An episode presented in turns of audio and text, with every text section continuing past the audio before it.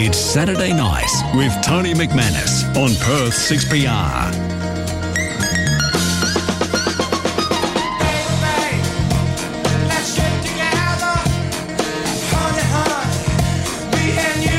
I mentioned, uh, each and every Saturday night round about this time, we uh, talk about all things coming out of the United States with Kirk Clyatt. But Kirk is on leave. He said, Look, need a couple of weeks off. And uh, so, would you mind? And we said, uh, Not at all. You go. You nick off. Have a great time. It turns out, holidaying in Mexico. Now, as you know, there's been this amazing storm, Hurricane Otis, into Mexico parts of which have been quite devastating. He's kindly uh, come on the line just to uh, bring us up to date, and we thank him very much for uh, Oh, that. KC, hello. Well, that song, my, my little apparent theme that's become from the other KC, didn't hear that at all. This week in, in Mexico. But uh, I went down there kind of as a proof of concept to see if I could do it, you know, as far as is a real option if things get any crazier here in the U.S. And it did pass that, but you do have to be kind of on guard. And I think I got a little of the Montezuma's revenge on me here at the end. And I, I just have to remember that my stomach is also not 30 years old anymore, Yeah. Tony. I know. But but it's been an amazing trip. And I'll just say this for I forget at the end, we get into the storm. If you've got kids or grandkids and you want to give them a totally memorable experience, it's take them to Mexico because it is not something you can just hop on the plane and go. I would strongly advise at least a year, a year of at least once or twice a week Spanish lessons so you can get by. But what a great value, what great memories. But one thing I noticed right away, and this is something we can talk about, there's a word in Spanish, which in English is the bite. It's la mordida, la mordida. And everybody in Mexico knows about the la mordida. And one of the things that I think contributed to what's happened in Acapulco, which is about 700K south of where I am. Of course, Acapulco was the glamorous Mexican resort of the 50s and 60s. That has kind of faded away. They do have some violence problems there in Guerrero. So the big Mexican tourist cities have moved to kind of other locations. But uh, what you have is you have a zone there in Acapulco called the Diamond Zone, where the big, huge high rises are there. And one thing that I noticed, it's funny what you notice when you come to a new place, is that it was not Puerto Vallarta, what we call in the U.S. the ADA, the Americans with Disabilities Act. If you're in a wheelchair or can't uh, or not able to get around easily walking, it's not the place to go. It's really remarkable. But you look at the construction of many of the buildings, and well, it doesn't meet code. We'll just pay the La Mordida, and that I think is contributing to why there was just such unbelievable devastation. I've been looking at uh, some of the posts from Mexican news media, and it's very reminiscent of what we see here in the U.S. with people. I don't know the Mexican political structure that well, but just from reading some of the comments, they're blaming the government, and part of it they're blaming the government for is just not having these buildings prepared. However, Tony, this was amazing. I lived in Florida for several years, and the water there extremely warm. Maybe it would get as warm as 30. But this water in the Pacific, thanks to climate change and thanks to the El Nino, which is actually cooler water further south, it was the warmest water I'd be in. I estimate the temperature 32 to 33 In the water. that- in the water. In the water. It was the, you almost sweat. Almost, we've talked about it in the past, Tony, the uh, pool on the driveway here in Las Vegas.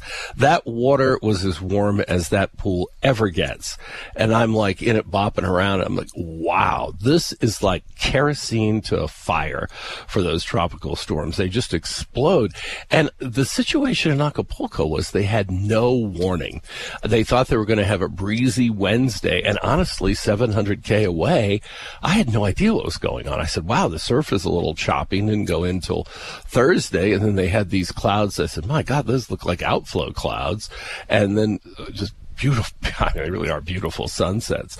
And then to find out what's going on, but the storm went from they expected a breezy, a breezy day on Wednesday, not 240k winds because that storm intensified. We're talking about over 200k an hour, about 215k an hour intensification.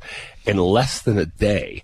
So, and you look at the models because I was a TV weatherman for a long time and I actually glanced at one. That's all I do these days is glanced at it. But what this storm was modeled to do and what it actually did, I have rarely ever seen a bust that bad. The model data was just plain wrong. And I think that is one of the things that has to be taken into consideration going forward with this change, because when models data is wrong, people die, and know, mm. that's what happened in uh, the Acapulco region. And the pictures, like for instance, of the control tower at the airport, it's going to be a long time before there are any more flights uh, that get into that get into that resort town. It's going to be, I would say, months, if not longer, before the town can bounce back in a reasonable semblance of the way it was. Let me just uh, ask you this on those buildings and things, and they'll, they'll look at this very closely, presumably. But the because they're older buildings for the most part, or that's just in my head, but is that the case? Yeah, there are some that are older because Acapulco, like I say, it was the 50s, 60s, mm. you know, glamour destination. And I think what you're generally going to find, I mean, it's a two-edged sword in Mexico. If, if you're a parent, I say, I hate to say this, kids, our, your kids don't need to come and see Las Vegas. They really don't need to see Disneyland. They don't really see the Golden Gate Bridge. If you want a true American experience, Mexico is unbelievable, but you have to be prepared. You've got to know survival Spanish, uh, or it won't be that great of an experience. And so that is the difference between a really wonderful time or a difficult time. It's not a matter of, unless you were doing a tour, presumably, where you did have translator. Right, right. But uh, it's it's it's just so different from the United States. And I wish that more Americans could get the feel for it, then they'd be less consumed with the crisis at the border, which interestingly is mostly not Mexicans trying to get into the United States. Mm, uh, just on the, I mean, the devastation, which is, we've seen lots yeah, of pictures sure. coming through uh, and lives are, sure. are lost. I mean, the recovery for something like this is not going to be months.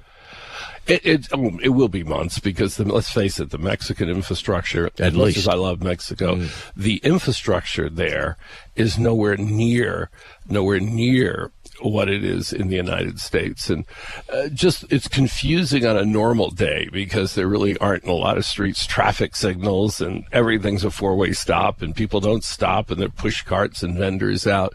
So I think Acapulco, I mean, some people have just said that it's dead, that it's never going to come back. I find that hard to believe, but it's going to be a long road and maybe there'll be fewer of these mordidas bribes to, and that's just part of the culture there.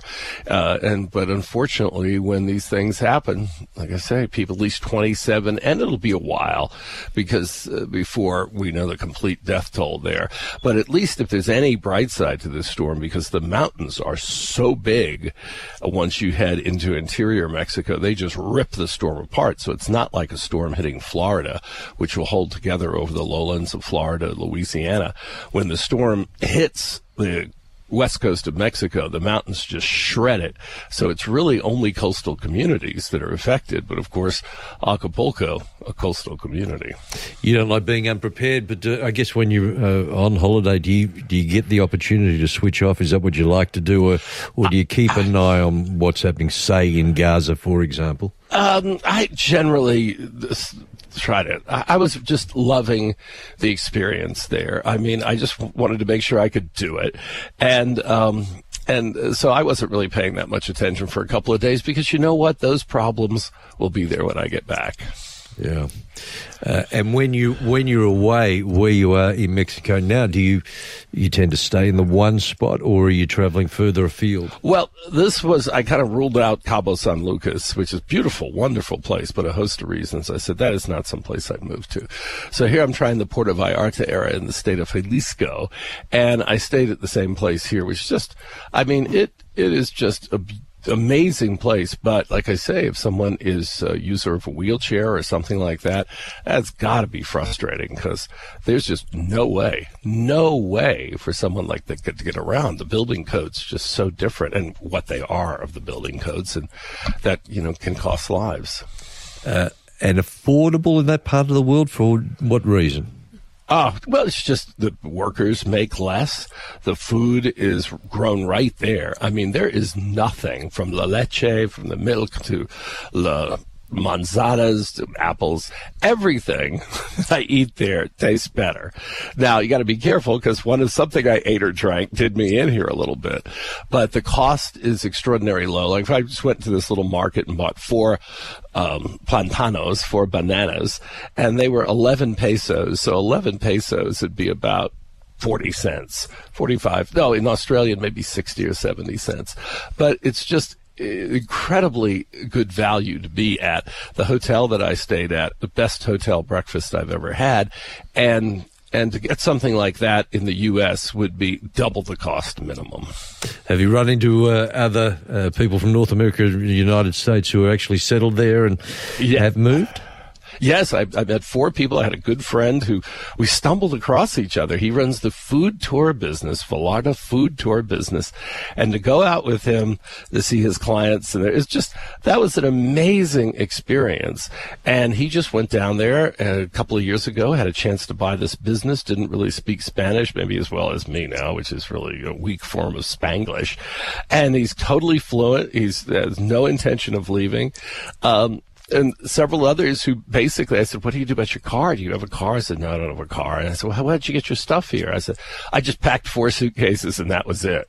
And I'm like, wow. That's kind of amazing. But of course, these are the people that succeed. The ones that don't, where are they now? We don't know. Mm. Well, uh, continue to stay safe. Uh, presumably, where you are, you're away from it, but oh, uh, there are parts that are, have been yeah. really hardly, uh, badly hit. Yeah, no, I'm absolutely fine. Not a problem at all. And there was a hurricane earlier. I think it was Lydia that came through earlier this month. But one of the keys here for Acapulco, for Otis, was the intensification at landfall. If a storm's weakening as it makes landfall, a whole different dynamic than if it's intensifying. And that I've, it's a whole new dynamic. And it'll be interesting to see how the scientists come up with uh, models yeah. to account for all these new factors. Uh, my heart goes to kids in these circumstances. Can you imagine when oh. your house is lost and your families are devastated and, and you're oh. uh, there? And we're seeing it in Gaza. We're seeing right. teams of people like Save the Children, uh, staff right. on the ground are, uh, have been gone missing as well now, as the latest news uh, just an hour or so ago. Right. I mean, it's pretty hard on children in these uh, situations. Anyway, uh, we'll move on. It is. Uh, it's lovely to talk. Uh, stay safe, and we'll talk again in a couple of weeks. You know, we, you know, we couldn't go a whole month without chatting, Tony. Uh, yeah, thank you. It's very kind. Welcome. I'll send. Uh, you can come around for my slide night, and I'll go to you for your slide night. Okay, it sounds good. sounds good. Bye, Kirk Clyatt. he's in in Mexico and far away from the devastation that is Hurricane Otis. What's